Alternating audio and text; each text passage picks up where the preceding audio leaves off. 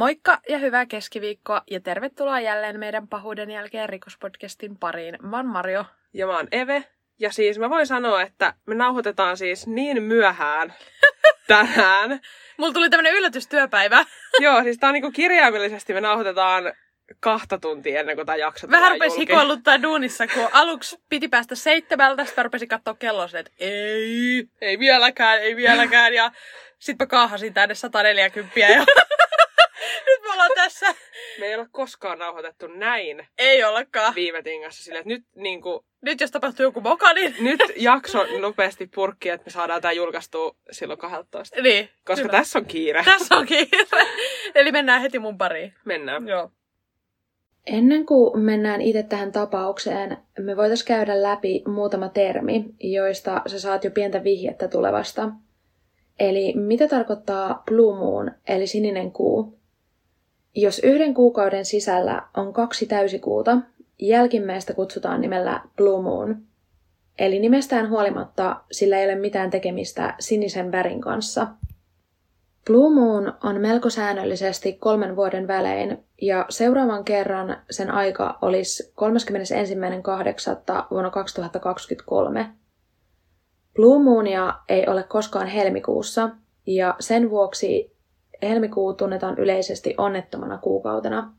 Seuraava termi, mitä käsitellään, on vikka, joka on uuspakanallinen luonnonuskonto. Heidän suurin ohjeensa on Tee mitä haluat, kunhan et vahingoita.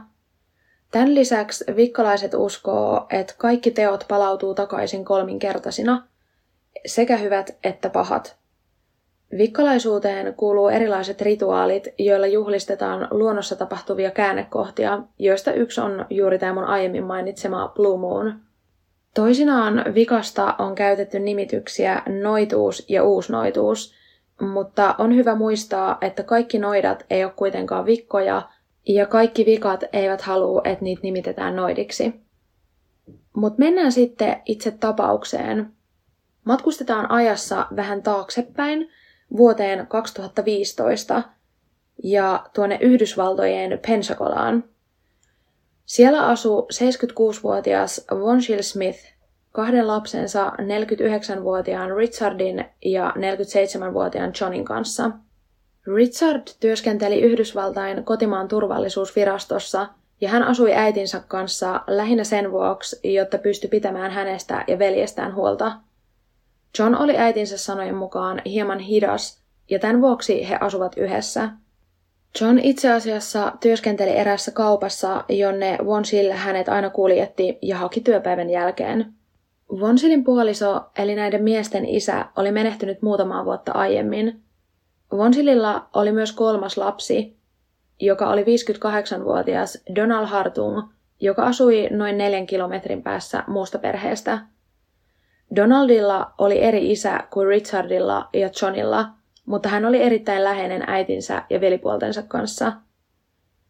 Donald työskenteli paikallisen sairaalan vartijana – hän oli ollut naimisissa aiemmin, mutta liitto oli päätynyt eroon, ja hänellä oli tästä liitosta jäänyt yksi lapsi. Perjantaina heinäkuun 31.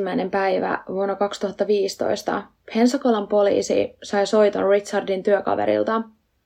Hänen työkaverit oli ollut huolissaan, koska Richardista ei ollut kuulunut kahteen päivään mitään, eikä häneen ollut saanut mitään yhteyttä. Tämä soittaja kertoi olevansa parasta aikaa Richardin kotona ja hänen autonsa oli pihassa, mutta kukaan ei kuitenkaan avannut ovea. Richard oli ollut keskiviikkona etätöissä, mutta hänen olisi pitänyt tulla töihin torstaina ja perjantaina. Soittaja kertoi Richardin työskentelevän erittäin salaisten asioiden parissa, ja siksi hän olikin tosi huolissaan, että jotain vakavaa olisi voinut sattua. No, poliisi saapui pian tähän Richardin talolle, ja he näki pihatiellä Richardin ja Vonsilin autot – joten he uskovat, että perhe oli kotona. Kuka ei kuitenkaan avannut ovea. Poliisit päätyi käyttämään luottokorttia, jonka avulla he pääsivät murtautumaan tähän taloon takaoven kautta. Sisään astuessaan koko tilan valtas kuuma, tunkkanen ilma, joka haisi erittäin pahasti kalmalle. Poliisit näki pienen valkoisen koiran juoksevan asunnossa ja lattialla oli koiran jätöksiä. Asunnossa oli erittäin paljon tavaraa ja vaikuttikin siltä, että ainakin joku perheenjäsen tai ehkä jopa he kaikki olivat kovia hamstraamaan tavaroita. Yhden oven takaa tuli erittäin vahva ruumiin haju, ja poliisit päätyi avaamaan tämän oven. He kiinnitti välittömästi huomiota veritahroihin ja valtaviin vaatepinkkoihin. Kun he kävi näitä vaatepinkkoja läpi, niin he huomasi yhden vaatekasan alta pilkottavan jalan. Poliisi kosketti tätä jalkaa ja se oli täysin kylmä. Asuntoa tutkiessaan he löysi Vonsilin, Richardin ja Johnin ruumiit, kaikki eri vaatekasojen alta – Poliisilla meni yhteensä viisi päivää aikaa, että he sai kaikki nämä tavarat käytyä läpi, koska niitä oli niin valtava määrä. Heti ruumiiden löydön jälkeen poliisi meni myös keskustelemaan tapahtumista perheen ainoaan elonjääneen kanssa, eli Donaldin. Tällöin hänelle kerrottiin, mitä perheelle oli käynyt. Donald kertoo olleensa hyvissä väleissä perheensä kanssa ja käyvänsä heidän luonaan joka tiistai, jolloin he tekivät yhdessä ruokaa – ja sen lisäksi hän kävi siellä satunnaisesti myös muina päivinä. Donald kertoo tehneensä Johnin kanssa ruokaa tuona kyseisenä tiistaina ja lähteneensä omaan kotiinsa ennen kuin Richard oli tullut töistä kotiin. Tän jälkeen hän ei enää kuulu heistä mitään. Donald oli viimeinen ihminen, jonka tiedettiin nähneen Vonsil ja John elossa. Kun poliisi keskusteli tapahtumista Donaldin kanssa, hänen ilmeensäkään ei värähtänyt – hän ei vaikuttanut olevan juurikaan poissa tolaltaan, eikä oikeastaan vaikuttanut edes surulliselta. Poliisi kysyi, oliko perheellä vihamiehiä, ja tämän Donald kielsi. Hän kielsi sen lisäksi myös olevansa mitenkään osallisena perheensä kuolemaan. Omien sanojensa mukaan hän ei koskaan tappaisi äitiään tai veljään. Donald myönsi, että hän oli omistanut muutamiakin aseita – mutta tällä hetkellä hän kertoi, ettei hänellä ollut yhtään asetta itsellään. Poliisin mielestä oli tosi outoa, ettei Donald vaikuttanut yhtään surulliselta tai järkyttyneeltä perheensä kohtalosta, joten he kysyi Donaldilta, miksei hän näytä tunteitaan puhuessaan murhista. Mutta tähän Donald sanoi, että hän näyttää tunteet sitten kun on oikea aika sille. Poliisi pyysi Donaldilta DNA-näytettä ja luvan tutkia hänen asuntonsa – ja Donald suostui näihin molempiin pyyntöihin välittömästi. Kun poliisi keskusteli Vonsilin naapureiden kanssa, yksi heistä sanoi, että oli nähnyt Donaldin poistuvan myöhään illalla perheen kotoa ja lähtiessään hän ei ollut laittanut autonsa edes valoja päälle. Tapauksen päätutkija piti tiedotustilaisuuden, jossa hän kertoi uhrien kuolleen päähän kohdistuneihin iskuihin, ja tässä välineenä oli käytetty vasaraa. Tämän lisäksi jokaisen uhrin kurkku oli viiletty auki ja Richardia oli ammuttu oikean korvan seudulle ja luoti oli poistunut niskasta. Hän kertoi, että kyseessä ei varmasti ollut ryöstö, sillä asunnosta ei puuttunut mitään. Tämä päätutkija kertoki sitten vähän oudomman teorian. Nimittäin hän sanoi, että he epäilevät kyseessä olevan rituaalimurha – Murhien on arvioitu tapahtuvan sinisen kuun aikana ja tällöin mahdollisesti noituutta harrastavat ihmiset tekee näitä rituaaleja ja mahdollisesti rituaalimurhia. Hän sanoi, että rituaalimurhiin viittaa tekotapa ja ruumiiden asennot. Ja koko kaupunki tietysti järkytty tästä uutisesta. Kun poliisi sitten meni tämän Donaldin asuntoon, he löysi sieltä huoneen, joka oli heidän sanojensa mukaan omistettu noituudelle – siellä oli muun muassa spiritismilauta ja kirjoja vikkalaisuudesta sekä noituudesta. Sen lisäksi tässä huoneessa oli useita pöytiä, joissa oli kynttilöitä ja piirroksia pentagrammeista. Ja näistä tuli vaikutelma, että Donald oli pitänyt itsellään jonkinlaista alttaria. Hänen luotaan löytyi myös useita 22 kaliiperisen aseen luoteja – ja haulikon hylsyjä, mutta nämä ei täsmännyt sen aseen kanssa, jolla Richardia oltiin ammuttu. Hänen luotaan ei myöskään löytynyt yhtään asetta. Poliisi pyysi Donaldin juttelemaan uudestaan kanssaan näiden löytöjen jälkeen, ja tällöin hän kertoi olevansa vikka ja juhlineensa esimerkiksi sinistä kuuta. Poliisi kysyi Donaldilta suoraan, oliko tämä tehnyt rituaalimurhan. Hän sanoi, ettei vikkalaisuuteen liity minkäänlaisten uhrauksien teko, ja jopa naurahti, kun poliisi kysyi, oliko hän pitänyt jonkinlaisia seremonioita uhrien kanssa. Poliisi sanoi, että on lukenut, miten jotkut tekevät sinisen kuun aikaan ihmisuhrauksia viiltämällä ensin uhrin kaulan auki ja valuttamalla uhrin veret pois. Tämän jälkeen he vielä iskevät uhria tylpällä esineellä päähän useita kertoja ja peittelevät heidät pitääkseen heidät lämpiminä. Donald sanoi, että vain harva tekee niin, eikä hän ole yksi heistä. Kun poliisi kysyi, kuka tämän murhan on voinut tehdä, Donald vastasi, joku mielipuoli tietysti. Tämän keskustelun jälkeen poliisi päästi Donaldin menemään, sillä heillä ei ollut mitään todisteita häntä vastaan. Viikkoja kului, eikä poliisi tehnyt pidätyksiä. Naapurit alkoivat pikkuhiljalleen jatkamaan elämäänsä eteenpäin, vaikka tämä tapahtuma heidän takaraivoissaan kummittelikin. Kukaan naapureista ei ollut kuitenkaan erityisen läheinen uhrien kanssa, ja jotkut eivät olleet koskaan edes nähneet heitä ulkona, joten tapahtuma kosketti heitä pääosin vain yleisellä tasolla.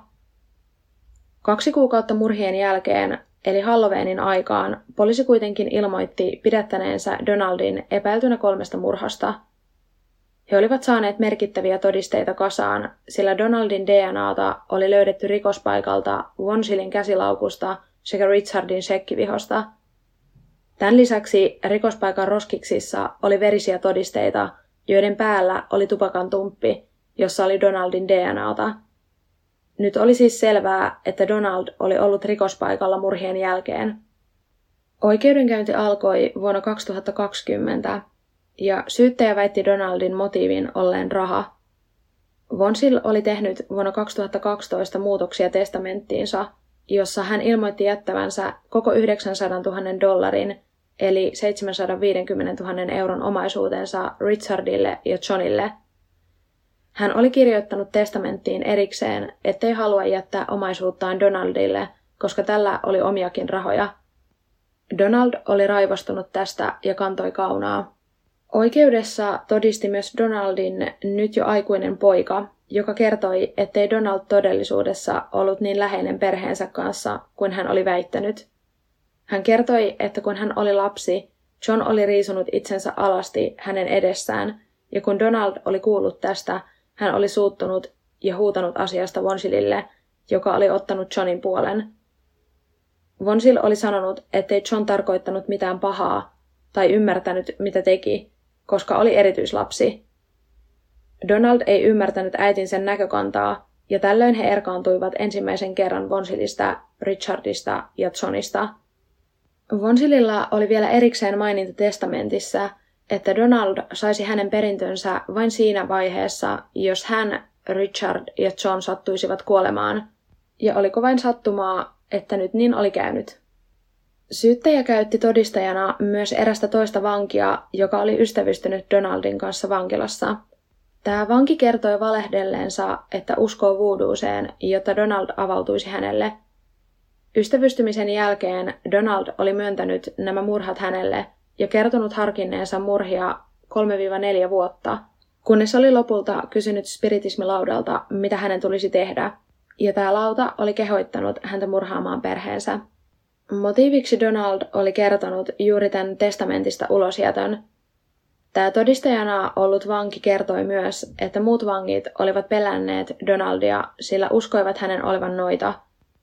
Tämä vanki kertoi myös, että Donald oli sanonut riisuneensa tekojen jälkeen nämä veriset vaatteet, jotka oli laittanut pussiin, ja antanut papille tämän pussin ja pinkan rahaa. Mutta mitä rikospaikalla oli sitten tapahtunut?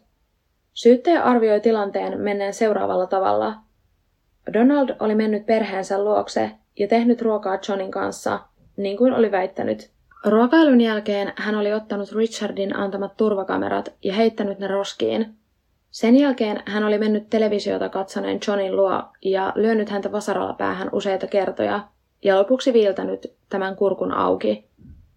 Tämän jälkeen hän meni äitinsä huoneeseen ja kidutti omaa äitiään – Donald nimittäin toivoi, että saisi äitinsä tallelokeron koodin, joten hän päätyi kiduttamaan äitiään ja leikkasi tältä pikkusormen irti. Hän ei kuitenkaan saanut koodia, joten hän otti vasaran, hakkasi äitiään vasaralla päähän ja viilsi myös häneltä kurkun auki. Tämän jälkeen hän jäi odottamaan, että Richard palaisi töistä kotiin, ja kun hän lopulta tuli kotiin takaoven kautta, Donald ampui häntä välittömästi kaulaan. Luultavasti Donald oli tähdännyt päähän, mutta ampui ohi. Richard oli iso mies, joten Donald varmasti ajatteli, ettei ilman asetta saa Richardia tapettua. Richard ei kuitenkaan kuollut tähän laukaukseen, vaan onnistui taistelemaan hetken aikaa vastaan, mutta lopulta, kun Donald hakkasi häntä useita kertoja päähän vasaralla, hänen voimansa hiipuivat, jolloin Donald sai viilettyä hänen kurkkunsa auki, ja tällöin Richard menehtyi. Nyt kun kaikki kolme olivat kuolleet, Donald siivosi rikospaikkaa, laittoi ruumiiden päälle mattoja sekä paljon vaatteita ja vuodevaatteita ja käänsi lämmittimen täysille, jotta kuolinaikaa olisi vaikeampi arvioida. Puolustus vetosi valamiehistöön. He toivat esille, ettei Donald tiennyt äitinsä tekemästä testamentista mitään, eikä näin ollen raha voinut olla motiivi tälle teolle. Ainoa todiste tälle motiiville oli toisen tuomitun sana. Puolustus myös vetosi Donaldin avuliaisuuteen. Hän oli epäröimättä suostunut DNA-näytteeseen sekä siihen, että poliisit tutkivat hänen asuntonsa – hän oli myös tuonut esille vapaaehtoisuutensa valheenpaljastuskokeeseen, mutta sitä ei koskaan koettu tarpeelliseksi viranomaisten puolelta. Puolustus sanoi tutkimusten keskittyneen täysin Donaldiin, vaikkei hänen autostaan, vaatteistaan tai tavaroistaan löydetty pisaraakaan verta. Tutkijat olivat päättäneet yksimielisesti, että Donald on syyllinen näihin murhiin. Donaldissa ei ollut mitään vammoja, vaikka poliisi oli vahvasti sitä mieltä, että Richard oli tapellut hyökkääjän kanssa ennen kuolemaansa. Rikospaikalta ei oltu otettu sormenjälkiä termostaateista tai ovenkahvoista, ainoastaan DNA-näytteitä. Ainoa murhaväline, joka löytyi, oli vasara, joka oli perheen keittiössä pöydällä. Vasarassa ei ollut lainkaan verta, mutta se täsmäsi uhreissa oleviin jälkiin – Vasarasta löytyy Donaldin, Vonsilin, Johnin ja Richardin sormenjäljet. Lopuksi puolustus tarttui syyttäjän tuomaan seikkaan, jossa hän kertoi, ettei rikospaikalta löytynyt murtojälkiä. Viranomaiset olivat menneet taloon sisään takaaven kautta ja olivat käyttäneet tähän apunaan luottokorttia. Miksei mahdollinen tekijä olisi voinut itsekin mennä taloon sisään vastaavalla tavalla – Puolustuksen kattavasta puheenvuorosta huolimatta valamiehistö harkitsi päätöstään vain hetken aikaa, jonka jälkeen Donald tuomittiin syylliseksi kolmeen murhaan ja hänet tuomittiin kolmeen elinkautiseen vankeusrangaistukseen. Tämän jälkeen Donald sanoi, rakastan valamiehistöäni, he kiinnittävät huomiota tapaukseen ja kuuntelivat, mutta arvon tuomari, heitä huijattiin, niin kuin sinuakin. Totta kai DNAtani löytyy perheeni talosta, se on minun äitini koti. Totta kai olen ollut siellä. Tämän todisteen vuoksi minua ei voida tuomita. Näin kuitenkin kävi. No mä kyllä uskon tähän Donaldin syyllisyyteen. Niin mäkin. Siis on tämä musta ihan selkeä. Mm, ja siis se tupakan tumppikin kertoo mun mielestä kaiken. mm, mutta toki siis onhan tämä, siis totta kai mä luotan viranomaisiin, Mm. mutta onhan tämä siis, tämä olisi myös helppo kusetus. Niin, Et joo, tämä nyt löytyi tästä kaikki, kaikkien tavaroiden päältä. niin, niin, siis olisi toki, Mm. joo. Mutta Mutta kyllä mun mielestä sekin, että hänelle ei ilmekään värähdä, kun hänelle kerrotaan, että hänen perhe on menehtynyt, mm. niin Ja vielä noin raalla tavalla. nimenomaan, että kyllähän siis ihmiset kokee shokkia eri tavalla. Ei kaikki rupea itkeä tai kaikki ei pyörry tai oksenna, mutta kyllä Mm. sun jotain sun ilmeistä Mm. näkee. Että et sä oon vaan se, aha, Niin. okei. Okay. Vähän silleen, kun sä kuulisit jotain ihan, Niin. jota, ihan Niin, mitä sä teet viikonloppuna? Niin. Selvä. Okei, okay, joo, ei. Mm, Niin. Selvä. Niin. Että sekin, kun hän sanoi sitten, että no hän näyttää surun sit, kun on sille aika, niin, niin kuin, et, ei, en mä tarkoita sitä, että ei kaikki tietenkään itke siinä, mutta Mut On epäilyttävää, Niin, niin. niin. joku ilme edes värähtää. niin.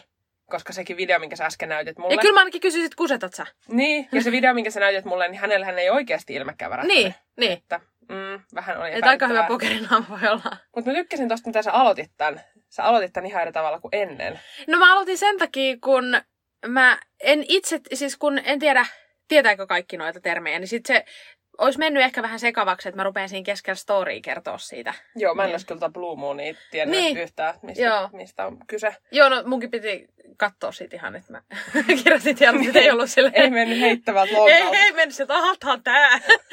Joo. Mutta vikkalaisuudesta mä oon tehnyt jonkun jakson aikaisemminkin. Mutta, Niin munkin mielestä on, joo. mutta mä en ollut selittänyt siitäkään vissiin tälleen, niin mä ajattelin, että mä nyt selitän ne kummatkin siihen alkuun sitten. Mm. Et toki mua ehkä yllätti se, että miksi poliisi sanoi heti ekas tiedotustilaisuudessa, että joo, tää on rituaalimurha. Niin, Ilman mitään sen kummempaa, koska onhan toi vähän silleen, kun eihän vikkalaisuus tarkoita sitä, että sä niinku tyyli teurastat ihmisiä tuolla. ei, ei Että todellakaan. siitä sai ei. ehkä semmoisen kuvan sitten Niin, taas, niin. että joo, että no niin, ne on nyt syyllisiä tähän. niin, niinpä. Joo, muakin yllätti se. Ja sitten ylipäätään tommonen, mun mielestä tommosten kanssa pitäisi olla hirveän varovaisia, että mitä sä laitat mediaan. Mm, sit kun tässäkin periaatteessa syy ei välttämättä ollut se. Ei. Ja sitten onhan se faktaa, jos sä laitat varsinkin niin kuin tuolta viranomaistaholta menee mediaan tommonen tieto, niin vaikka se tieto todistettaisiin vääräksi ja niin kuin joku, joku muu asia olisikin se syyllinen, niin kyllähän toi jää elämään silti monille ihmisille. Mm. Niin kuin, et kaikki, mikä menee mediaan, niin ne jää aina sinne mediaan. Kyllä. Ja sitten kuitenkin mä uskon, että vikkalaisuuttakin, niin sitä ei varmaan hirveän moni tämmöisessä pienessä paikkakunnallakaan harrasta. Niin. Niin sitten, että jos siellä nyt joku on, joka harrastaa, Mm. niin se on aika lailla semmoinen niin kuin puukko selkään On, fiilis. on, että on. heti tulee tommonen. Kyllä. Ja kyllä sekin mun mielestä puhuu Donaldin syyllisyyden puolesta, että jos sä lähdet ajamaan autolla sieltä tota, vanhempien pihalta pois, niin ethän sä sammuta niitä autovaloja. Joo, yöllä. Niin. Illalla tosi myöhään. Ja muutenkin, jotenkin toi, että sä niin kuin laitat niiden ruumiitten päälle hirveät määrät vaatteita, Mm. ja niin kuin sä näytit niissä kuvissa, mitkä sä varmaan laitat Instaankin, Joo, laitan. niin ei puhuta ihan parista vaatteesta. ei, siis toi on kämppä, missä mä en pystyisi asua. Siis Mm. ei siellä pääse edes kävelemään. Mm, et ihan siis, joo. Tavaraa oli tosi paljon ja sitten että näiden ruumiitten päällä oli oikeasti siis metri kamaa Kyllä. erikseen. Että, Ja siis se, niin kuin esimerkiksi siinä yhdessä kuvassa, missä näkyy se jalka, mm. niin se pitää oikeasti etsiä, että sä näet sen Niin sieltä. siis mähän en heti niin, nähnyt. koska siinä oli ihan sika paljon sitä vaatetta Ei ja näis- tavaraa. Siinä kuvassa ei siis näy mitään muuta kuin kenkä. Niin, niin. Että sen voi käydä kaikki katsomassa Joo, kyllä. voi käydä. Mutta siis joo, mä en ollut kyllä kuullut tästä. Tämäkin oli vähän uudempi mm, tapaus. joo. Et silleen ihan kiva, että sä löysit jonkun tällaisen. Joo. Että ei ole nyt sieltä 1800-luvulta, Joo. mitä se on mun teema. ne muutamat, mitä sieltä 1800-luvulta on. Nyt on jopa kuviakin mun tapauksista, kun Joo, ole. muutenkin kuin mustavalkoisia piirroskuvia. Nimenomaan on tämän, tämän jälkeen, kun kamerat on keksitty. Joo. Onko sulla mun tapauksesta jotain vielä? No ei mulla ainakaan nyt tule mieleen. Okei, okay. no mennään sitten välissä sun tapaukseen. Joo, mennään mun. 47-vuotias Jackie sekä 58-vuotias Tom Hawks olivat olleet naimisissa 15 vuoden ajan erittäin onnellisesti ja asuivat Arizonassa, Yhdysvalloissa. Kaikki kuvailivat heidän liittoon rakkauden täyteiseksi ja täydelliseksi. Tom työskenteli ehdonalaisvalvojana ja Jackie oli kotiäitinä Tomin kahdelle lapselle, jotka olivat hänen edellisestä liitostaan. Tämä Tomin avioliitto oli kariutunut ja hänestä tuli lasten yksinhuoltaja siihen asti, kunnes hän tapasi Jackin.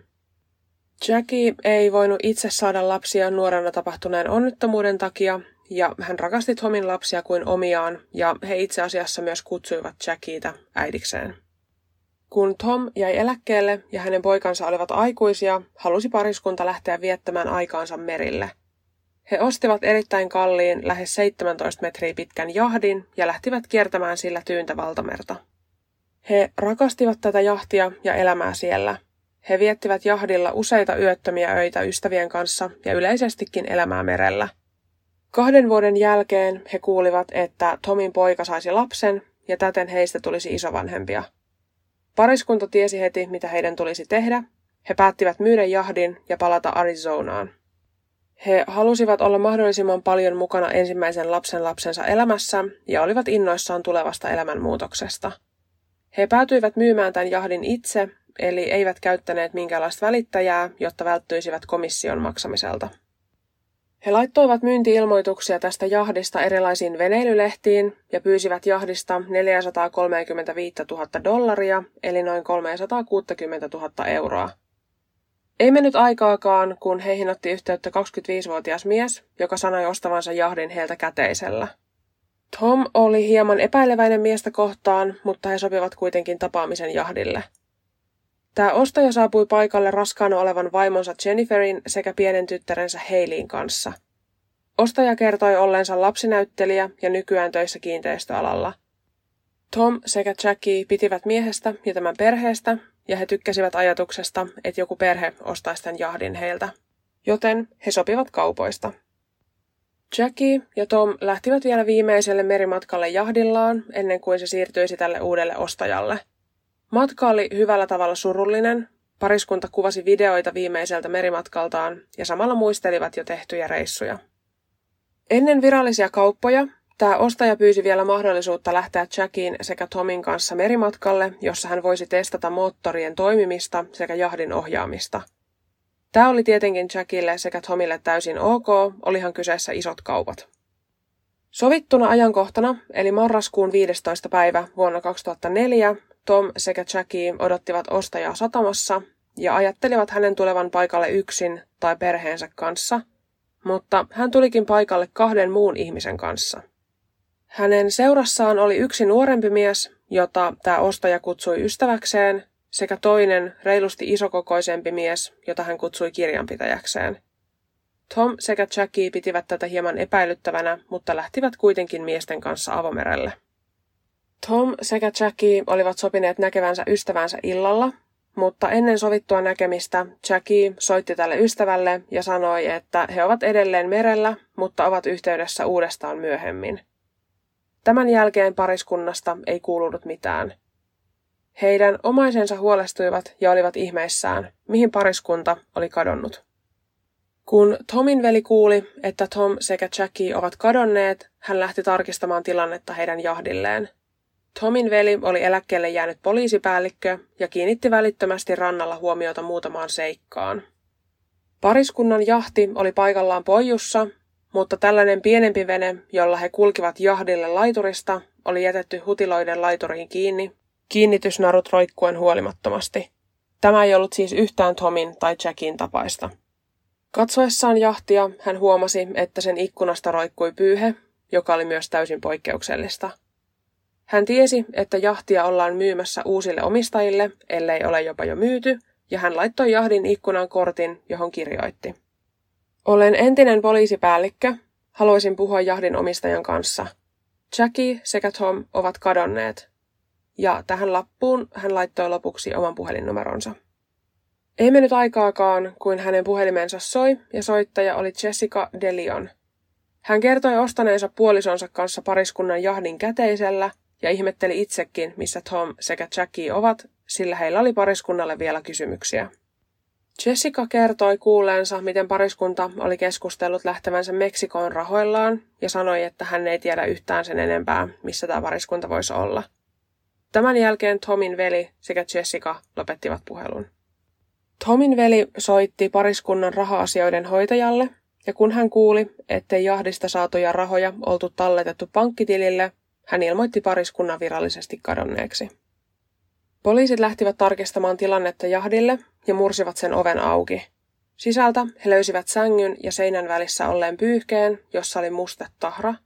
Tämän lisäksi he löysivät kuitin roskapusseista, valkaisuaineesta sekä närästyslääkkeistä. Poliisit alkoivat huolestua, oliko tavarat ostettu verijälkien siivousta varten. Poliisi kuuli, että pariskunta oli myymässä heidän jahtiaan ja ottivat selvää, kenelle tämä jahti oli tarkoitus myydä – Tällöin he saivat selville, että ostaja oli 25-vuotias Skylar DeLeon ja tämä Jennifer, joka oli ollut aiemmin Tomin veljen kanssa yhteyksissä, oli Skylarin puoliso. Kun poliisi meni keskustelemaan Skylarin kanssa, hän kertoi ostaneensa jahdin itselleen pääasiassa bisneskäyttöön. Hänen oli siis tarkoitus kuljettaa ihmisiä ja perheitä kalaan sekä tarjota mahdollisuutta vuokrata jahtia hieman pidemmäksikin aikaa käyttöön. Hän kertoi olleensa lapsinäyttelijä hänen vaimonsa Jennifer oli kampaaja ja he tekivät vapaaehtoistöitä kirkossa siivoojina. Pariskunta näytti täysin tavalliselle eikä herättänyt suurempia epäilyjä poliisin silmissä. Poliisi kuitenkin päätti tutkia asioita pintaa syvemmältä ja sai selville, että Skylar on tuomittu ehdonalaiseen vankeuteen murtovarkaudesta ja pariskunnalla oli yhteensä velkaa noin 71 000 euroa. He asuivat Jenniferin perheen autotallissa ja tämä, että Skylar oli kertonut heille olleensa lapsinäyttelijä, niin ei tavallaan pitänyt ihan paikkaansa, sillä hän oli joskus ollut jo elokuvassa, mutta kyseessä oli kaksi pientä sivuroolia tämmöisessä elokuvassa, missä hänellä ei edes ollut puherooleja. joten hänellä tuskin siitä työstä olisi enää näitä rahoja jäljellä. Isoin kysymys olikin, mistä tämä valtava summa rahaa olisi Skylarille yhtäkkiä tullut. Poliisi pyysi Skylarin keskustelemaan kanssaan poliisilaitokselle ja he kysyivät suoraan, mitä jahdilla oli tapahtunut. Skylar kertoi, että oli sopinut jahdin ostosta Tomin kanssa ja että hän osti jahdin 360 000 eurolla ja tavaroita jahtiin liittyen noin 12 000 eurolla. Kun poliisi kysyi uudestaan, mistä Skylar oli saanut nämä rahat tähän jahtiin, hän kertoi, että rahat olivat tulleet Meksikosta huumebisneksistä ja osittain myös rahanpesusta. Skylar kertoi sanoneensa Tomille, että hänellä on bisneksiä Meksikossa, ja tällöin Tom oli pyytänyt, että Skylar auttaisi häntä siirtämään heidän koko omaisuutensa Meksikoon tilille, jonka hän perustaisi jahdin myynnin jälkeen. Skylar kertoi siis poliisille, että Tom oli selittänyt hänelle, miten hän ja Jackie haluavat ostaa Meksikosta asunnon, mutta se asunnon osto on lähes mahdotonta Meksikosta, ellei sulla ole siellä omaa tiliä. Skylar oli suostunut tähän Tomin tarjoukseen tai kysymykseen, joten he olivat tehneet paperit myös siitä, että Tom antaa Skylarille kaikki oikeudet hänen sekä Jackin rahoihin, ja myös tästä Skylarilla oli näyttää virallinen allekirjoitettu paperi. Molemmat nämä paperit oli siis vahvistettu notaarilla.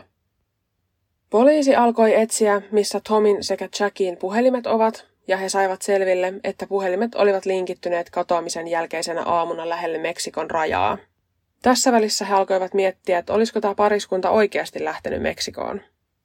Muutama viikko katoamisen jälkeen Tomin poika meni televisiokameroiden eteen ja vetosi ihmisiin. Hän toivoi, että joku, joka tietäisi jotain, puhuisi poliisille. Pian tämän televisioesiintymisen jälkeen eräs amerikkalaismies, joka oli Meksikossa, soitti poliisille ja kertoi katsovansa pariskunnan autoa parasta aikaa ja sanoi sen olevan erään talon pihassa. Yhdysvaltain poliisi otti yhteyttä Meksikon poliisiin, joka kävi koputtamassa tämän talon ovelle. Viranomaiset kuulivat, että Skylar oli antanut tämän auton tässä talossa asuvalle ihmiselle, joka oli hänen entinen surfikaverinsa. Tämä auto oli tosiaan Tomin sekä Jackin auto, ja siitä autosta otettiin sormenjäljet, jotka paljastivat, että Skylar oli ajanut sitä, sillä hänen sormenjälkiään löytyi tästä kyseisestä autosta. Tässä vaiheessa poliisit olivat varmoja, että Skylar on osallisena pariskunnan katoamiseen ja päättivät palata alkuun.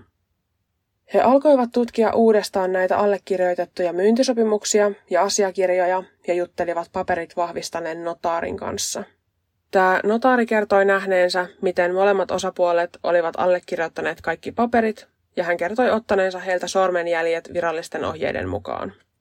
Poliisi pyysi tätä notaria kuvailemaan pariskuntaa, ja pienen epäröinnin jälkeen hän kuvaili Tomin juuri oikein, mutta Jackille hän kuvaili ruskeat pitkät hiukset, vaikka hän oli hetki ennen katoamistaan leikannut hiuksensa lyhyeksi ja värjännyt ne vaaleiksi.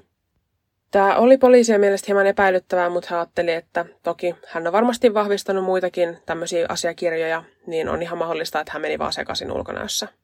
Poliisia kuitenkin epäilytti nämä allekirjoitetut paperit, ja he päätyivät lähettämään ne FBIlle käsiala-analyysiin, jotta varmistuu, että allekirjoitukset ovat todella aidot. FBI tutki nämä allekirjoitukset ja sanoi, että ne ovat aidot, mutta Jackin allekirjoituksessa oli jotain epäilyttävää. Pariskunnan sukunimi oli tosissaan Hawks, mutta Jackie oli kirjoittanut sen ilman viimeistä kirjainta, S. Ja joku oli eri käsialalla lisännyt S-kirjaimen nimen perään erikseen. Poliisi epäili, että tämä saattoi olla Jackin tapa sanoa, että jotain oli pielessä, kun hän allekirjoitti tämän paperin. Hyvin pian poliisi sai soiton Skylarin ehdonalaisvalvojalta, joka kertoi Skylarin kysyneen, saako hän lähteä maasta pois – nyt poliisin oli toimittava nopeasti. He menivät Skylarin luokse ja pidättivät hänet rahanpesusta. Pidätystilanteessa Skylar oli järkyttynyt, miksi poliisi halusi pidättää hänet, kun hän oli vain auttanut poliisia ja ollut rehellinen rahojensa alkuperästä. Skylarin pidätyksen jälkeen poliisit menivät tutkimaan hänen sekä Jenniferin kotia, eli tätä autotallia, jossa he asuivat, ja he löysivät sieltä Jackiin sekä Tomin tavaroita, kuten ajokortit, kannettavan tietokoneen sekä kameran. Ajokorttien kuvia katsoessaan he huomasivat, että Jackie näytti ajokorttikuvassa tismalleen samalta, miltä notaari oli kuvailut hänen näyttäneen. Poliisi alkoi epäillä, oliko notaari kuitenkaan ollut rehellinen. Tutkimusten edetessä poliisi sai myös selville, että Interpol oli epäillyt Skylaria vuotta aiemmin erään amerikkalaismiehen murhasta Meksikossa, mutta todisteiden puutteen vuoksi Interpol ei voinut todistaa Skylarin syyllisyyttä. Poliisi päätti palata jahdille tekemään lisätutkimuksia, ja sinne mennessään eräs tutkija soitti ystävälleen, joka veneilee, ja kysyi tältä, mitä veneestä kannattaa tutkia murhatutkimuksissa, ja tämä ystävä oli vastannut, että ankkurit. Jahtia tutkiessaan he sitten huomasivat, että jahdilla oli vain yksi ankkuri, vaikka paikkoja ankkureille oli kaksi. Ja kun he katsoivat jahdin myyntiilmoituksessa olevia kuvia, he ymmärsivät, että ankkureita myös kuuluisi olla kaksi. Toinen ankkuri oli siis hukassa ja poliisi alkoi epäillä pahinta. Olisiko pariskunta uponnut merenpohjaan ankkurin kanssa? Poliisi uskoi Jenniferin olleen mukana tässä teossa alusta asti, sillä Skylar oli käyttänyt häntä ja pariskunnan yhteistä lasta apunaan, jotta saisi Tomin sekä Jackin luottamuksen veneen oston yhteydessä itselleen. Poliisi tiesi, että Skylar oli koittanut käydä tyhjentämässä Tomin sekä Jackin pankkitiliä muutama päivä katoamisen jälkeen, mutta tuttu pankkiiri oli kieltäytynyt antamasta pariskunnan rahoja heille ilman heidän henkilökohtaista yhteydenottoa, ja kun poliisi katsoi pankin valvontakamerakuvia, näkyi Skylarin vieressä pankissa leveästi hymyilevä ja onnellinen Jennifer. Jennifer siis varmasti tiesi, mitä tulee tapahtumaan, kun hän meni Skylarin kanssa tapaamaan Tomia sekä Jackiitä, eikä ilmeisesti ollut tästä moksiskaan. Poliisi päätti antaa Jenniferille mahdollisuuden yhteistyöhön, he tarjosivat hänelle immuniteettia sillä ehdolla, että hän paljastaisi, mitä Skylar oli pariskunnalle tehnyt. Jennifer, joka oli tällöin seitsemännellä kuulla raskaana, kieltäytyi tästä tarjouksesta ja vannoi miehensä syyttömyyden puolesta. Poliisi oli hieman umpikujassa. He menivät uudestaan notaarin luokse ja kysyivät häneltä selitystä tapahtumiin. Alkuun notaari väitti puhuneensa totta, kunnes lopulta myönsi, että ei ollut paikalla allekirjoitusten aikana vaan Skylar oli tullut hänen luokseen jälkikäteen ja maksanut hänelle todistuksesta. Notaari sai tästä tunnustuksesta immuniteetin. Poliisit tutkivat kolmannen kerran näitä Tomin sekä Jackin allekirjoittamia papereita, ja he huomasivat, että todistajana oli sopimuksessa Alonso McChain. Alonso oli tapahtumien aikaan 19-vuotias nuori mies, joka työskenteli vangin vartijana ja oli työpaikallaan tutustunut aiemmin vankina olleeseen Skylariin. Skylar sai Alonson kierrottua pikkusarmensa ympärille ja käytti häntä täysin hyväkseen. Poliisi tavoitti Alonson Meksikosta ja kertoi hänelle, että mikäli hän kertoo, mitä pariskunnalle tapahtui, hänelle ei haeta kuolemantuomiota, ja tähän tarjoukseen Alonso tarttui.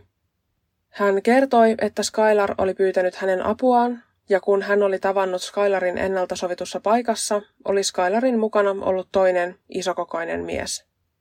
Tämä mies oli yksi Long Beach Insane Crisp-jengin perustajajäsenistä ja nimeltään John Kennedy.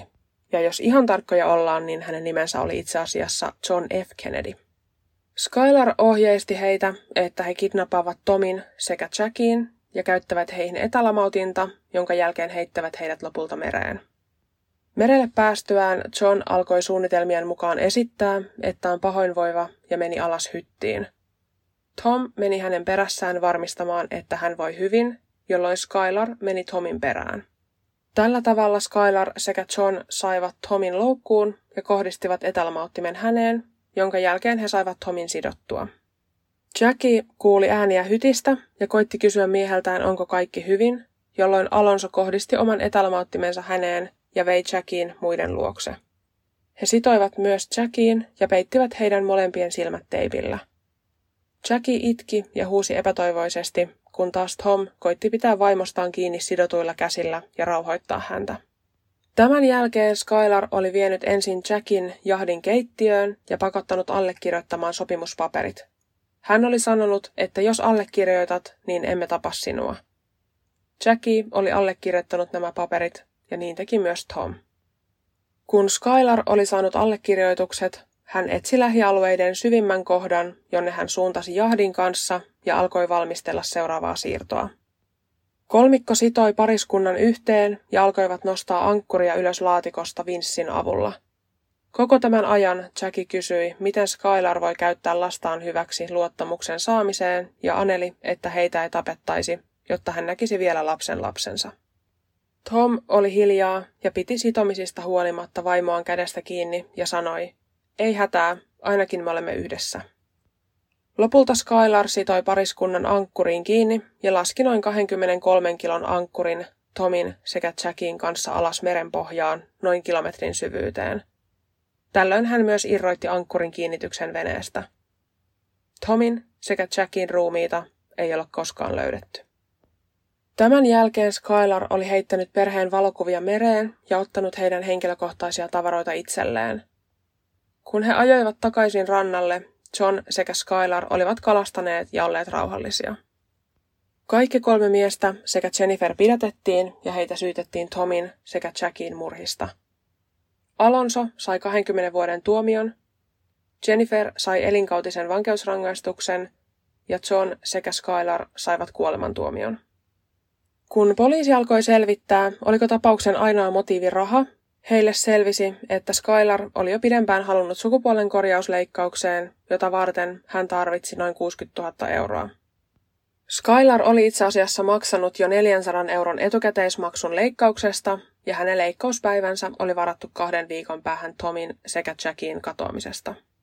Tämä leikkaus oli kuitenkin peruuntunut, kun hän ei saanutkaan näitä Tomin sekä Jackin rahoja pankista – kun Skylar oli vankilassa, hän oli ymmärtänyt, että ei pääse kehoaan pakoon ja oli koittanut irroittaa penistään partahöylällä. Skylar on anonut Kalifornian osavaltiota maksamaan tämän sukupuolen korjausleikkauksen, mutta toistaiseksi ainakaan ei myönteistä päätöstä ole tullut.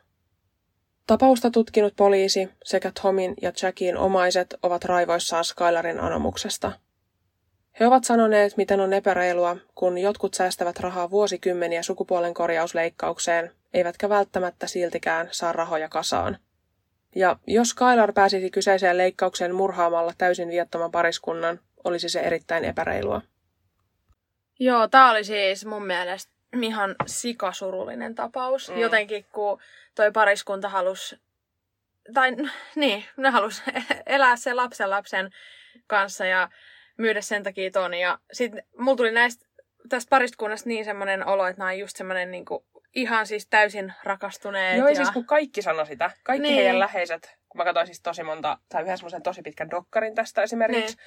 ja paljon haastatteluja, missä haastateltiin niitä läheisiä, niin, niin joka ikinen niistä sanoi, että ne oli ihan siis tehnyt toisilleen, että he teki niinku kaiken yhdessä, he ei ikinä riidellyt, aina niin. kaikki oli niin ihanaa, niin. Ja, ja sit... mä siis, mulla rupesi äsken valua kyyneleet, kun Eve tuota, puhui tästä tapauksesta, kun siinä kohtaa just kun tämä mies otti tota, vaimonsa kädestä kiinni, vaikka oli kädet sidottu, ja, mm. ja sano, lohdutti vaimoa, että että ainakin ollaan yhdessä tässä, niin mulla rupesi ihan valua Joo, mä olin, siis, mä olin ihan vedet silmissä, kun mä tein tätä. Se oli no niin joo, surullinen. Ja sitten siinä esimerkiksi yksi poliisi sanoi, että tämä on varmasti yksi hirvein niin kuin kuolema, mitä hän on ikinä joutunut niin kuin tekemään tai ole tekemisissä, niin. koska hehän on tiennyt tasan tarkkaan, mitä siinä käy. On. Sen jälkeen he ehkä on luullut, kun he on allekirjoittanut ne sopparit, että ehkä tästä pääsee pois. Niin.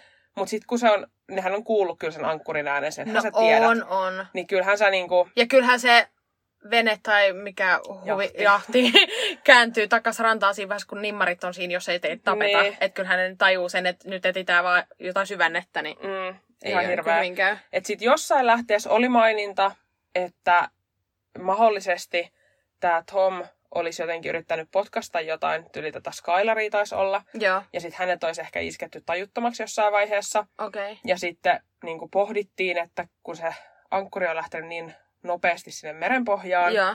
että nämä on varmaan osunut siihen jahdin kaiteeseen, että olisiko sit voinut mennä tajuttomaksi. No toivottavasti. Niin, mm. eihän sitä tiedä. Ei. Että... Mut ihan hirveet. Mut mun mielestä toi oli aika, siis voi olla, että se pitää paikkansa tai ei pidä paikkansa, sehän oli vaan spekulaatiota, mutta aika fiksuu, että se Tom oikeasti allekirjoitti NS väärin sen. Niin, Joo, niin, niin. Niin. Niin oli.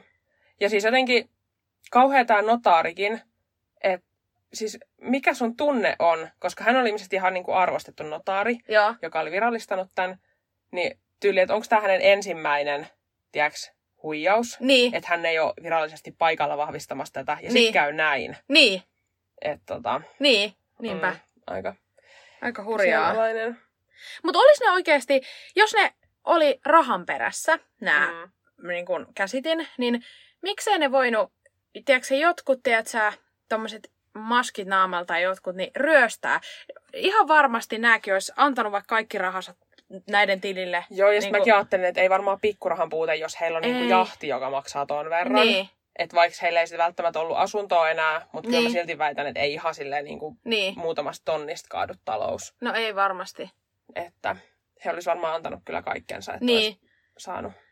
Mutta mä oon kyllä vähän kans sitä mieltä, öö, että et on, niin kuin tämä poliisikin oli, että on väärin, että olisi, tai että maksettaisiin tämä sukupuolen korjausleikkaus. Joo, Koska just se, että jokainen saa tehdä sen, ostaa se jos haluaa, mutta minkä takia jotkut joutuu maksaa siitä ja sitten joillain harkittaisi, että sä tapat noin, niin Mm. joo, saat valtio Kyllä. maksaa. se on ihan täysin väärin. Mä Niin. samaa mieltä, että ei missään nimessä pidä hyväksyä. Ei. Että mun mielestä siis, niin, toi on ihan järkyttävää, että toiset niin oikeasti kerää rahaa vuosia, Niin, että pääsee siihen leikkaukseen ja sitten että joku saisi sen vaan sillä, että no, lahtasin tossa pari tyyppiä. niin, niin, nimenomaan. Mm. Että siitä tulee niin, niin väärin. Ja sitten mä en ymmärrä tätä Jenniferia, että millainen ihminen En mäkään. lähtee tuohon mukaan. Sitten sä oot vielä raskaana Kyllä. seitsemännellä kuulla Mm-hmm. ja sä niinku valehtelet edelleen sun miehes. Eikö sä niinku ajattele sun lasta oikeasti, Ei. tulevaa lasta? Ei että... näe mä. Mun mielestä ihan ansaittu tuomio. Mm, Aivan täysin. Kyllä. Niin, ja ihan hän- hirveät varmaan sille Heilillekin, se pieni tyttö, joka oli tässä vielä mukana. Mm. Että No kyllähän hän se joskus kuulee. Kyllä. Että häntä on ihan täysin käytetty hyväksi siinä. Kyllä. Että hänet on esitelty jollekin silleen, että no tässä nyt ollaan tavallinen onnellinen perhe. Niin. Joo, Et- siis ihan täysin. Mm, Tosi niinku julmaa. Niin ja on. ky- niin, mä, tommonen, niin. Ja on, on se varmaan ihan hirveä, että näiden tota, tätä pariskunnan lapsillekin kuulla, että mitä niiden vanhemmille on käynyt. Hekin mm. on varmaan ajatellut, että ihanaa, että, että vanhemmatkin on onnellisia tulevasta lapsen lapsesta ja mm. että nyt ne myy jahdin ja on heidän kanssa ja sitten tuleekin tämmönen. Joo, ja sitten ne puhuu tosi paljon siitä, että he on nyt siellä merenpohjassa Mm. about niissä kohdissa, missä he paljon niin kuin vietti aikaa. Mm. Että kuinka monta vuotta, tai no sen kahden vuoden ajan, Niin. että kuinka monta kertaa ne oli siellä merellä, niin he ei varmaan Joo. ikinä ajatellut, että he oikeasti uppoisi joskus Niin. tänne merenpohjaan. Ei varmaan. Et, tota, Ei, ihan hirveetä. mm, aivan siis. Mutta tämä oli oikeasti siis yksi meidän surullisimmista keisseistä Niin mun mielestä. munkin Et vaikka mielestä. me ollaan tehty, niin kuin, kyllä mua koskettaa aina, kun lapsille käy jotain ja näin. Mm. Mutta siis jotenkin tää oli ihan hirveä.